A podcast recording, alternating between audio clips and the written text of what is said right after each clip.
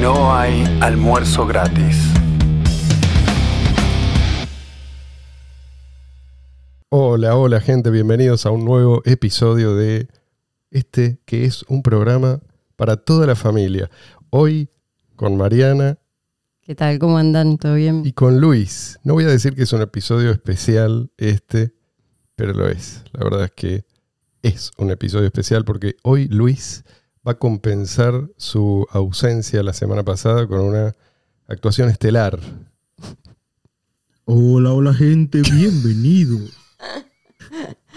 Eso es no todo. hay almuerzo gratis. ya está, con No, eso no, ya- no sé qué tenía que, tenía que interpretar, pero Me encantó. con eso ya compensaste la ausencia, listo. Bueno, hoy el tema, entonces, como eh, les venía adelantando, es la cachetada de Will Smith, ¿no, Marian? Sí, sí, por supuesto. es de lo que todo el mundo está. Sí. Tenemos que hablar de eso, obviamente. Este, no, pará, tengo, tengo una noticia hoy que esto sí que se las traen, ¿eh? A ver. Como si fuese poco todo lo que ya, este, todas las noticias que ya dijimos de la AFIP, eh, el ente recaudador argentino. Em, ¿Cuál es la novedad? tenemos ahora lo que se viene, el blanqueo cripto, chicos. Van a financiar el acuerdo con el FMI, aparentemente, con una repatriación de activos del exterior que incluye las monedas virtuales. Bueno, dice que hay 60, ellos estiman que hay 68 mil millones de dólares en total en ahorros digitales. Ajá. Eso fue lo que estimaron, no sé cómo sacan ese número, pero bueno, seguramente de los que tienen dinero en los exchanges, supongo. ¿no? Supongo. Eh, y bueno, dice que también que bueno, un mercado que mueve mucha, muchos millones de dólares al año.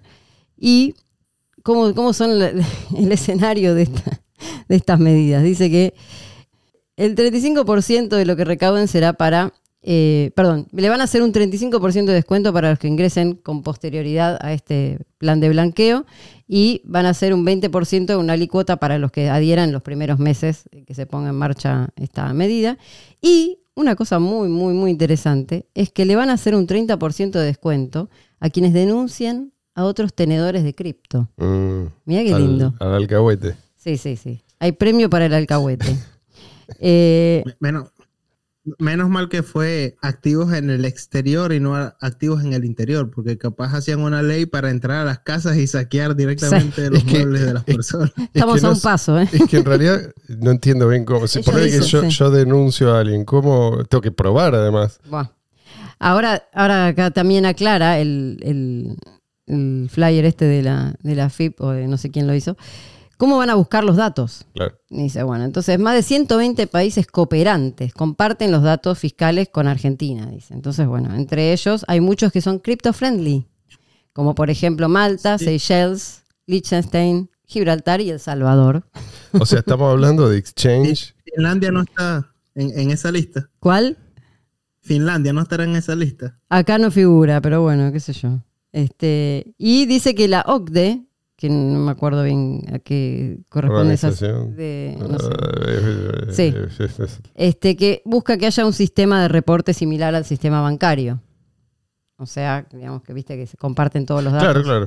Sí, lo que venimos diciendo siempre, ¿no? Que los exchanges, los sitios de intercambio van a terminar siendo indistinguibles de una... Los soplones de, de- bueno. Y Sí. dice que Estados No. Unidos no va a participar con esta iniciativa de, de la OCDE. Eh, les debo para la próxima eh, googlear qué significa OCDE, perdón. Y no, esto es lo más, lo más gracioso de todo es esto, que dice que, que los expertos creen que el proyecto oficial no prosperará.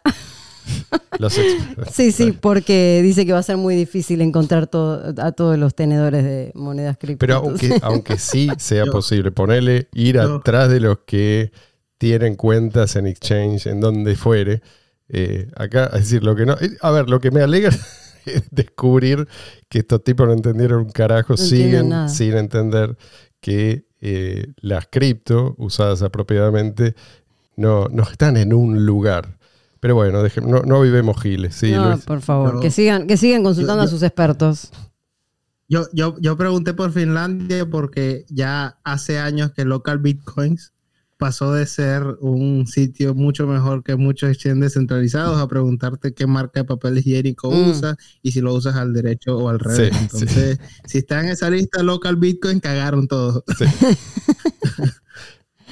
Así que bueno, esa es la noticia de la semana, chicos. Este, Pero es que ese es el destino de todos los sitios de intercambio, centralizados por lo menos, eh, y aunque no sean exchange, de todas las plataformas, Coinbase no se califica como un exchange, por ejemplo, o, o BitPay, o los que ofrecen tarjetas prepagadas, Mm. todos estos van a terminar eh, forzando a los usuarios a compartir eh, su información. No es que ellos van a forzar a los usuarios, es que ellos, ellos se van a ver obligados porque lo fuerzan a ellos. Lo que, me, lo que me llamó mucho la atención es esto de que de delatar, de que la gente se delata entre sí. O sea, date cuenta eh, el nivel al que llegan, ¿no? Y bueno, no sé, no sé si eso lo, lo van a lograr, van a lograr que alguno sea delator, pero Una cosa que podemos hacer es, eh, digo, si lo único que tenés que hacer es delatar y podés hacerlo, no, no digamos anónimamente porque vos querés obtener un beneficio a cambio, ¿no? Pero si no tenés que proveer pruebas, ¿y por qué no delatar a los que hicieron este proyecto? ¿no? Si yo sé que esta gente tiene Sí. trillones de dólares escondidos en eh, cripto, ¿sí? ¿Y, y cómo sabes? Eh, me consta, pero las tienen, no, no están en un exchange, ¿sí? no están a su nombre, las tienen eh, guardadas en, en sus billeteras no custodiales. Y digo, propongo ¿no? a la gente que nos escucha, eh, si esto sale, denunciar a todos los que están atrás de este proyecto. Y bueno, que después eh, sean ellos los que tengan que demostrar que en realidad no tienen esas cripto. lo que está claro Yo- es que. Sí. Yo, yo incluso había, creo que había malentendido lo, lo que había leído, lo de la recompensa, ¿no? Lo del 30%. Yo había entendido que no- no era como un descuento, sino que te iban a dar 30% de los despojos que, que ayudaras a, Ah, sí. a- a obtener. No, no, no, no, Eso- no, no. eso- No, es un 30% pero en no- el no había mucho. Pero supongo si se, si se llega a comprobar que efectivamente los tiene. Sí, tendría más sentido lo que dice Luis, pero no, No, estoy no sé seguro. cómo es. Pero la cuestión es que, o sea, incentivan a que haya. eh, Pero para joder nomás. Sí, Digo, obvio, ¿Qué les obvio. parece? Soplones. Claro, nos convertimos soplones. todos, todos en soplones. eh, pero si, si no te pide, ahí lo que, lo que te dicen es, vos tiranos un nombre. Bueno, toma, te doy tu nombre. Vos, el que escribió esa, esa ley o como se llame. Sí, dice eso. Tienen 30% de descuento quienes denuncien a otros tenedores de cripto. Hay que seguir, como siempre decimos, eh, cada uno eh, teniendo sus llaves privadas y no dándole los datos a nadie. La gente cree que gobernar es más o menos como dirigir una empresa. Esta es la idea que tiene el común de la gente que no se detuvo a pensar, que no estudió esta, esta cuestión. Lo cierto es que los gobernantes asumen, por ahí ellos, ellos se encuentran con un enorme poder al que aspiraron durante décadas, pero no entienden las fuentes de ese poder. A diferencia de el que asume una posición que yo es eh, designado CEO ¿no? de una compañía. Esto es diferente. Estos tipos son como esos guerreros, esos nómades guerreros, como el ejemplo paradigmático es Gengis Khan, Mm. ¿no? que hacen, toman las riquezas de estas civilizaciones que destruyen, pero no son capaces de preservar esa riqueza. ¿no? Y mucho menos de, Producir. de- de multiplicarla. ¿no? O sea, no entienden que eso no depende de ellos. No entienden que lo mejor que pueden hacer es, en todo caso, interferir lo menos posible. Y más allá, o sea, lo, entiendan o no, tarde o temprano, ellos o, lo- o los que los suceden se ven tentados a intervenir o se ven forzados a intervenir. Pero al intervenir lo hacen de la manera en que lo haría un chimpancé, ¿no? Si vos lo pones a dirigir, por ejemplo, una fábrica. O sea, sin entender lo que está haciendo, sin entender el, el proceso productivo. Lo único que va a entender el chimpancé es que, bueno, hay un pongámosle que el, producto es un alimento. Él puede consumirlo y él puede también beneficiarse repartiéndolo eh, para ganarse la lealtad de otros.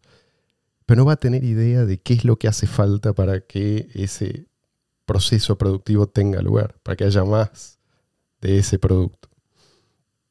Y de todas formas, la gente en general cree que los tipos que tienen poder más o menos saben lo que están haciendo. ¿no? Quizás en parte esto es por la imagen que el poderoso proyecta, ¿no? Porque ellos mismos lo creen. Y también está esta idea de que si algún gobernante no sabe bien lo que está haciendo, esto es algo excepcional, ¿no? es algo, o, que puede por ahí corregirse, pero no, limitando su poder, sino poniendo a uno que, sí, que, intervenga mejor. Y me a mí que esta, que esta idea sea tan prevalente prueba que la propaganda es tremendamente efectiva. Yo honestamente siento un poco de... Es, ambivalente, ¿no? Pero hay, hay un poco de pena por la gente que cree esto, sinceramente. Me refiero a los que ponen sus esperanzas en que el próximo gobierno sí va a resolver tal o cual problema y bueno, se llevan una decepción tras otra. Es cuestión de que haya uno que sepa lo que hace y ya solucionamos todo. El próximo. Vas a ver. Y si vos conocés la naturaleza del Estado, no te haces ilusiones. O sea, no te, no te sorprendes con los sucesivos disparates que se proponen y, se llevan a cabo. Y sí, obviamente hay excepciones, pero siempre estas excepciones son como pausas en, una pendiente negativa, ¿no? no hay verdaderamente estabilidad, no hay, eh, no hay paz si vos sabes que siempre te pueden cambiar las reglas del juego con el objetivo de, saquearte o cosas peores. Otro día estaba pensando, uno a veces cree que, hace grandes descubrimientos, pero se investiga un poco casi siempre se da cuenta de que no es nada nuevo, de que otros ya lo, ya lo sabían y lo saben. No hay ningún misterio en esto que voy a decir. Ahí donde la productividad se castiga, la productividad disminuye. Pero hay algo, hay una derivación de esto que, a veces perdemos de vista.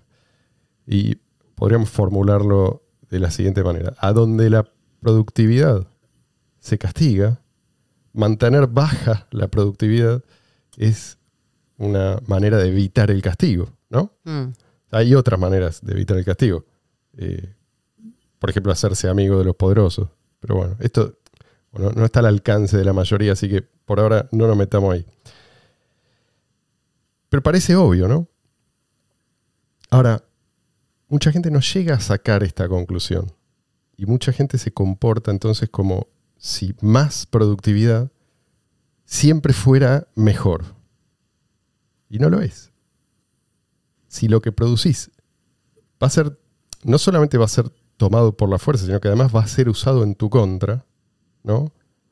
Bajo estas circunstancias, tu mejor defensa es reducir la producción a un, a un mínimo. Por ejemplo, con lo que a vos te roban, financian un sistema educativo que le enseña a las nuevas generaciones a odiarte porque sos un cerdo capitalista o alguna cuestión por el estilo.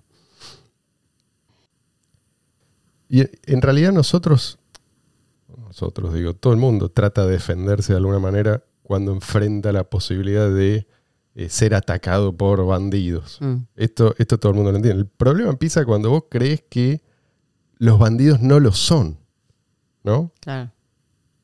Es más, cuando crees que son tus amigos.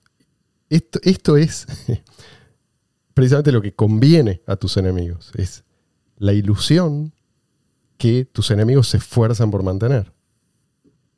Si te pones a pensar, es el mejor negocio imaginable. No, no hay mejor negocio que ser un ladrón, pero no ser reconocido como tal. ¿no? Sos un ladrón especial. Un ladrón. Somos todos amigos, vamos todos para el mismo lado, tenemos todos los mismos intereses. Pero vos tenés derecho a robar porque si no, imagínate, el mundo sería un caos. Claro. ¿qué te dicen? Para tener seguridad necesitamos más Estado. Pero fíjate qué ironía, el Estado siempre crece a expensas de tu riqueza, que es en realidad lo que te da seguridad. ¿no? Inseguro estás cuando dependes del Estado, que es lo que ellos quieren. Eso, eso, por un lado. Además, el Estado también crece a expensas de la verdadera red que da seguridad. Quiero decir, del el tejido social que forma esa red, que incluso beneficia a los que, por el motivo que sea, no, no acumularon riqueza. Aún en sociedades relativamente pobres, la ayuda mutua siempre viene al rescate. Pero esta ayuda depende en parte de la interdependencia, de la existencia de lazos comunitarios que te obligan a comportarte bien con tus semejantes, ¿no? Siempre que estos lazos no hayan sido debilitados, que es precisamente lo que hace el Estado. Así que el Estado te empobrece y te aísla. ¿Por qué entonces la gente pide más Estado? Pide más Estado por la misma razón que otros, quizás más honestos, ¿no? Salen a robar. Sea, consideran que no tienen nada que ofrecer a cambio de eso que obtienen. Y como no tienen nada que ofrecer, eh, bueno, ven en las relaciones voluntarias una amenaza. En las relaciones de, libre intercambio. Pero no, es algo que van a admitir.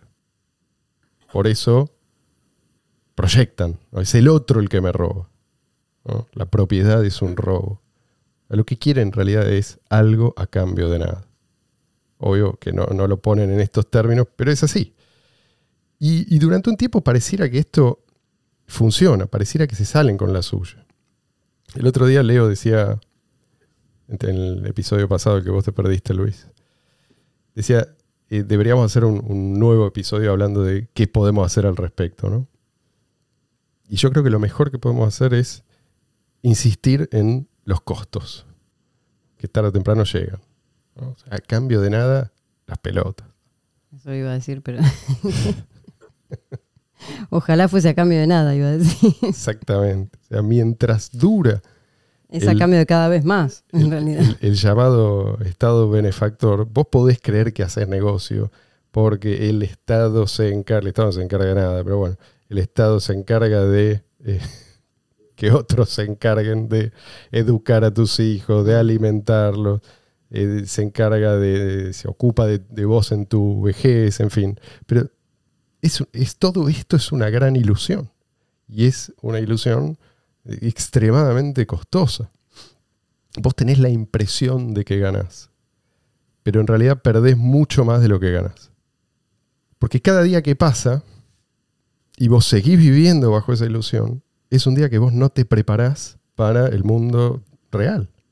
¿No? En el mundo real, para conseguir algo, vos tenés que ofrecer mm. algo a cambio, algo que otros quieren.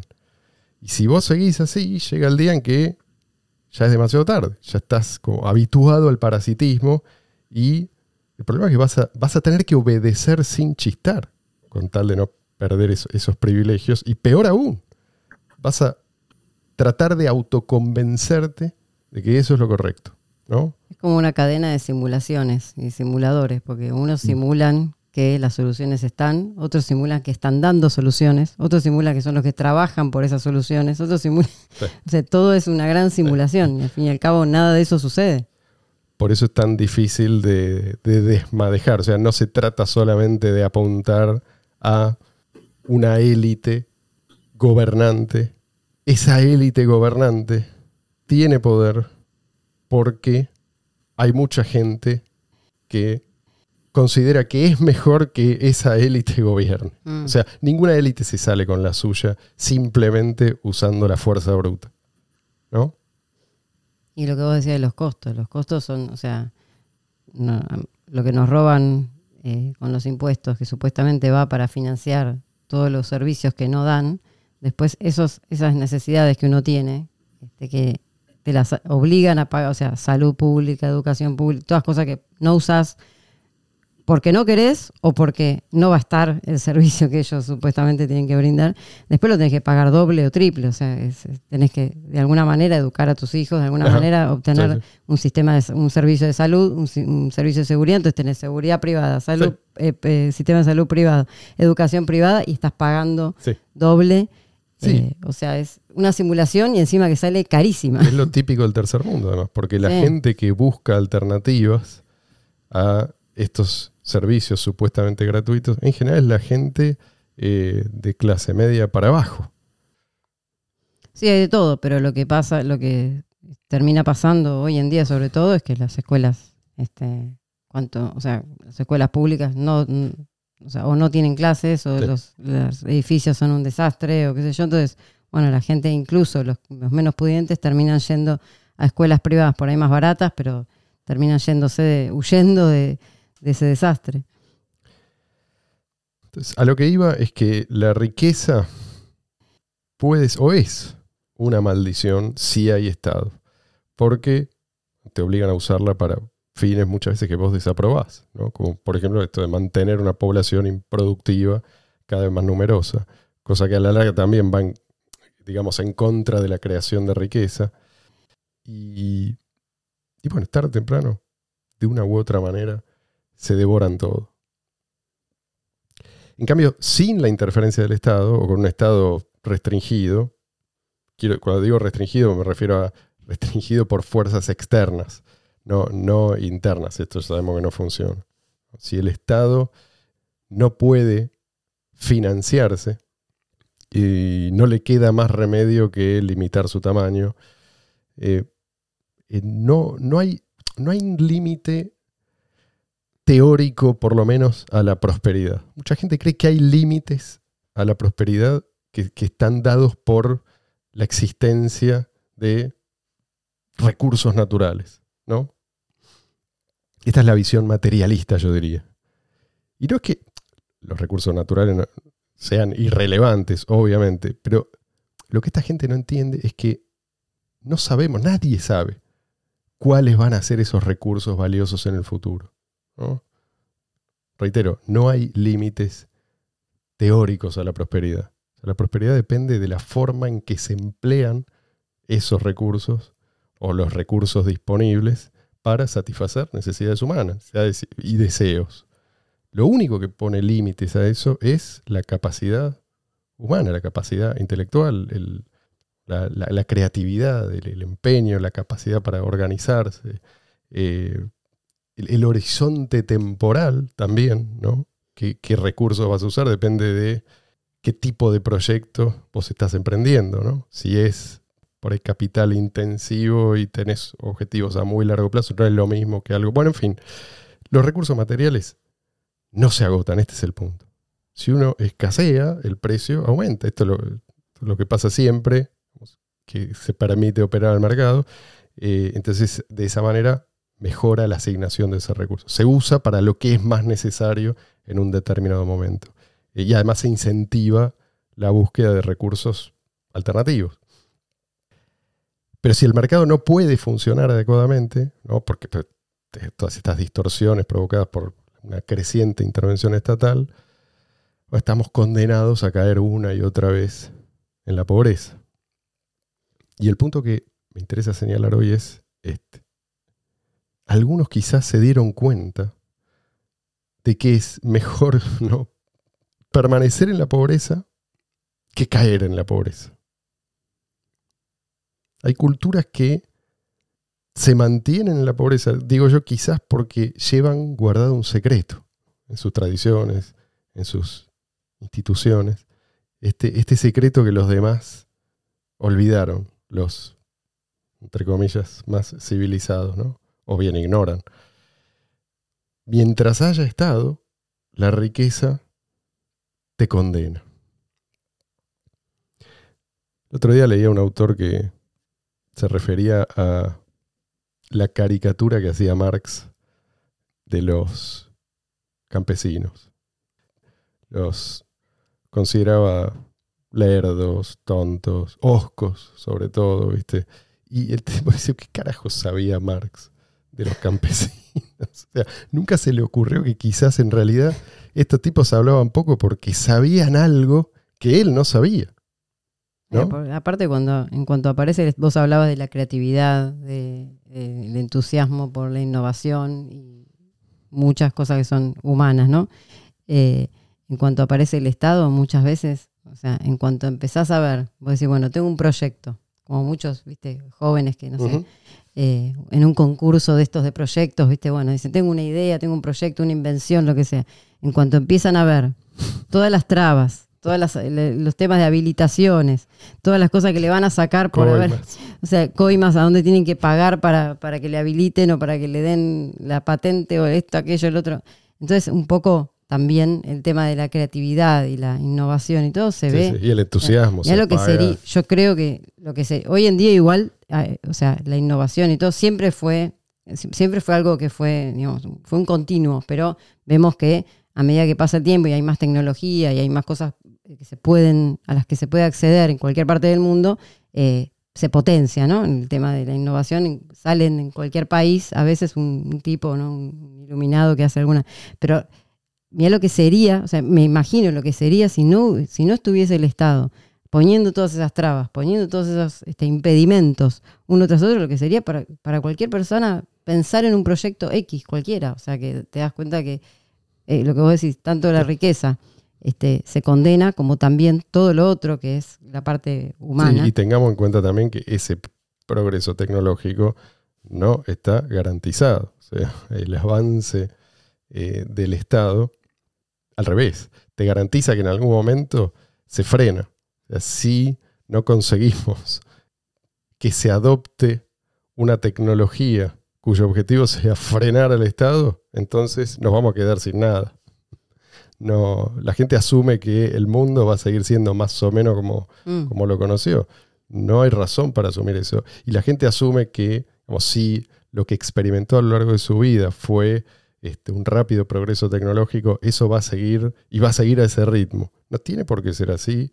Y a lo largo de la historia tenemos montones de ejemplos de, eh, digamos, de reversión de este proceso o de interrupción eh, con intervalos de cientos de años, a veces Como que hay gente que siempre en, en- en puestos importantes en el Estado que va a decir, eh, ¿dónde vas? ¿Dónde vas? Tranquilo, tranquilo. Siempre va a haber alguno que va a decir, no, no, no, no, espera, espera. Vos tenés un sueño de crear Sí, sí. una, un, tener un, tenés tu gran invención, no, no, no, no, tranquilo, tranquilo, que primero tenés que pasar por acá, anda a fi- fijarte allá, que tenés que sellar acá esto, lo otro, Sí, sí. eh, justificar de dónde sacaste Claro. la plata, esto, o sea, es... Bueno, eso, todo ese red tape eh, que le dicen, te frena. O sea, lo, lo que viene pasando en Occidente no es casualidad. O sea, que hoy en día eh, buena parte de los productos tecnológicos estén produciéndose en Oriente mm, eh, y ya no tanto en Occidente o cada vez menos, tiene que ver en gran medida con esto. Lo mismo con los recursos naturales. sí, Mm. sí. O sea, esto tiene consecuencias. Lo que pasa es que no son consecuencias que no se experimentan de un día para el otro. Eh, Y cuando ya se están experimentando es tarde, muchas veces para después, para volver a- al pasado. sí, sobre todo porque la gente no hace esa conexión causal. Entonces, difícilmente vas a poder eh, revertir un proceso que la gente no entiende. Mm. O sea, de hecho, lo entienden todo al revés. Así que eso- esos campesinos de los que hablaba Marx tienen mi simpatía. No, no hace falta que sean filosóficamente anarquistas para ganarse mi simpatía. A mí me basta con que vean al Estado como una criatura peligrosa, como lo que es, ¿no? Y a la ayuda, entre comillas, a la ayuda estatal con suspicacia. Los Amish, por ejemplo, Mm. tienen mi simpatía y tienen mi admiración, como si les importara, ¿no? Pero Y un montón de Amish que hoy van a estar más contentos después de escucharte. creo que. Los que no tienen mi simpatía son los estatistas, todos, los estatistas de todos los colores, todos, conservadores, progresistas o lo que sea, los que creen que pueden tomar el control del Estado para imponer el modelo que ellos prefieren. Los conservadores, en el caso de los conservadores, eh, generalmente ven decadencia en todas partes y qué es lo que pide que el Estado intervenga para frenarla, cuando es justamente es la expansión del poder estatal la causa de esa decadencia, la causa más profunda de esa decadencia. Y después, bueno, en el otro extremo los progresistas ven injusticias en todas partes, menos donde hay injusticia, ellos ven, ven injusticia y ya sabemos cómo terminan los planes, en más injusticia, más pobreza, sino directamente en hambruna, genocidios. Lo que ninguno de estos dos entiende es que ese mismo monopolio de la fuerza, eventualmente el otro puede usarlo, u otros pueden usarlo, y van a usarlo para aplastarlos a ellos. Esto pasa todo el tiempo, pero es como que no se aprende la lección, ¿no? Y ya sé lo que, lo que algunos me van a decir, Marcelo, vos sos boludo, el Estado va a seguir existiendo. Yo no estoy diciendo, ¿sí? estoy de acuerdo, no, no, estoy diciendo que el Estado va a desaparecer porque a mí no me gusta. Pero una cosa es pensar que el Estado va a seguir existiendo, ¿no? que no vamos a deshacernos del Estado, pongámoslo en los próximos cinco años. Y otra muy distinta es, es pensar que el Estado puede ser tu amigo. Esta es, es la creencia peligrosa que demasiada gente se resiste a abandonar. En vez de pensar o de vivir como si el Estado no existiera en la medida de lo posible. Ignorarlo. O sea, hacer todo lo posible, todo lo que se pueda, sin, sin utilizar nada del Estado, o, tratar de evadir todo lo que se pueda al Estado. Eso, eso es una manera más sana mentalmente de vivir. tratarías con un mafioso? Claro. Que vos no podés enfrentar porque sabés que el tipo te va a llenar de plomo. ¿Qué haces? ¿Le pagas y seguís con tu vida? Seguís con tu vida. No, no vas a estar dedicándole más tiempo que ese, ¿no? No te vas a hacer amigo. El tiempo que requiere, el tipo de trabajo que requiere juntar el dinero para pagarle y que no te haga daño. ¿sí? Yo creo que quizás lo, lo, mejor que tenemos acá, digo, en países como el nuestro, o como el de Luis, es precisamente que la desconfianza con respecto al poder está mucho más extendida y mucho más arraigada que en el llamado primer mundo. Esto es algo que mucha gente no aprecia hasta que es demasiado tarde. O sea, en este país, vos lees ese proyecto de ley y te cagas de risa. Todo el mundo se caga de risa. Todo el mundo sabe que es inaplicable. Todo el mundo sabe que no se va a cumplir el objetivo. En esto pensé cuando estabas eh, dando esa imagen que decías al principio, cuando empezaste de que los poderosos y los políticos y los funcionarios saben lo que hacen y la gente la gente los ve como personas que saben lo que hacen. Yo y no quise interrumpirte el hilo de, de lo que estaba diciendo, pero estaba pensando, en este país no es así. Claramente no es así. Es que, llega un punto, es que es tan disparatado que pasa a ser irrelevante. A nadie le importa. La gente sabe que para sobrevivir tiene que ingeniárselas. O sea, no les, solamente les prestan la mínima atención necesaria para eh, esquivar el puño de acero. Mm. Lo que sí pasa acá es, estos son todos unos inútiles, tienen que venir otros que sepan, ¿no? Eso, esa creencia sí está, sí está eh, bastante, o sea, en, alguna parte de la población sí está eso que vos decías al principio también. Este, pero siempre después cuando suben los otros, estos son los inútiles y vuelve a empezar. O sea que lo mismo, pero sí, es así. Luis, hoy te luciste. ¿Qué pasa? ¿No te anda el micrófono? Se ríe. Desmuteate. Estoy sin palabras. Estás anonadado. Señores, bueno, eso es todo por hoy. eh, Gracias, gracias por estar, gracias por escucharnos. No olviden suscribirse si no lo han hecho aún y también de compartir si les gusta lo que hacemos. Luis tiene algo que decirles. recuerden que estamos en varias plataformas, en YouTube, en Anchor, en Odyssey, están todos nuestros episodios. y en nohayalmuerzogratis.com. Ah, también Evox. ¿eh? Y la cuenta de Instagram.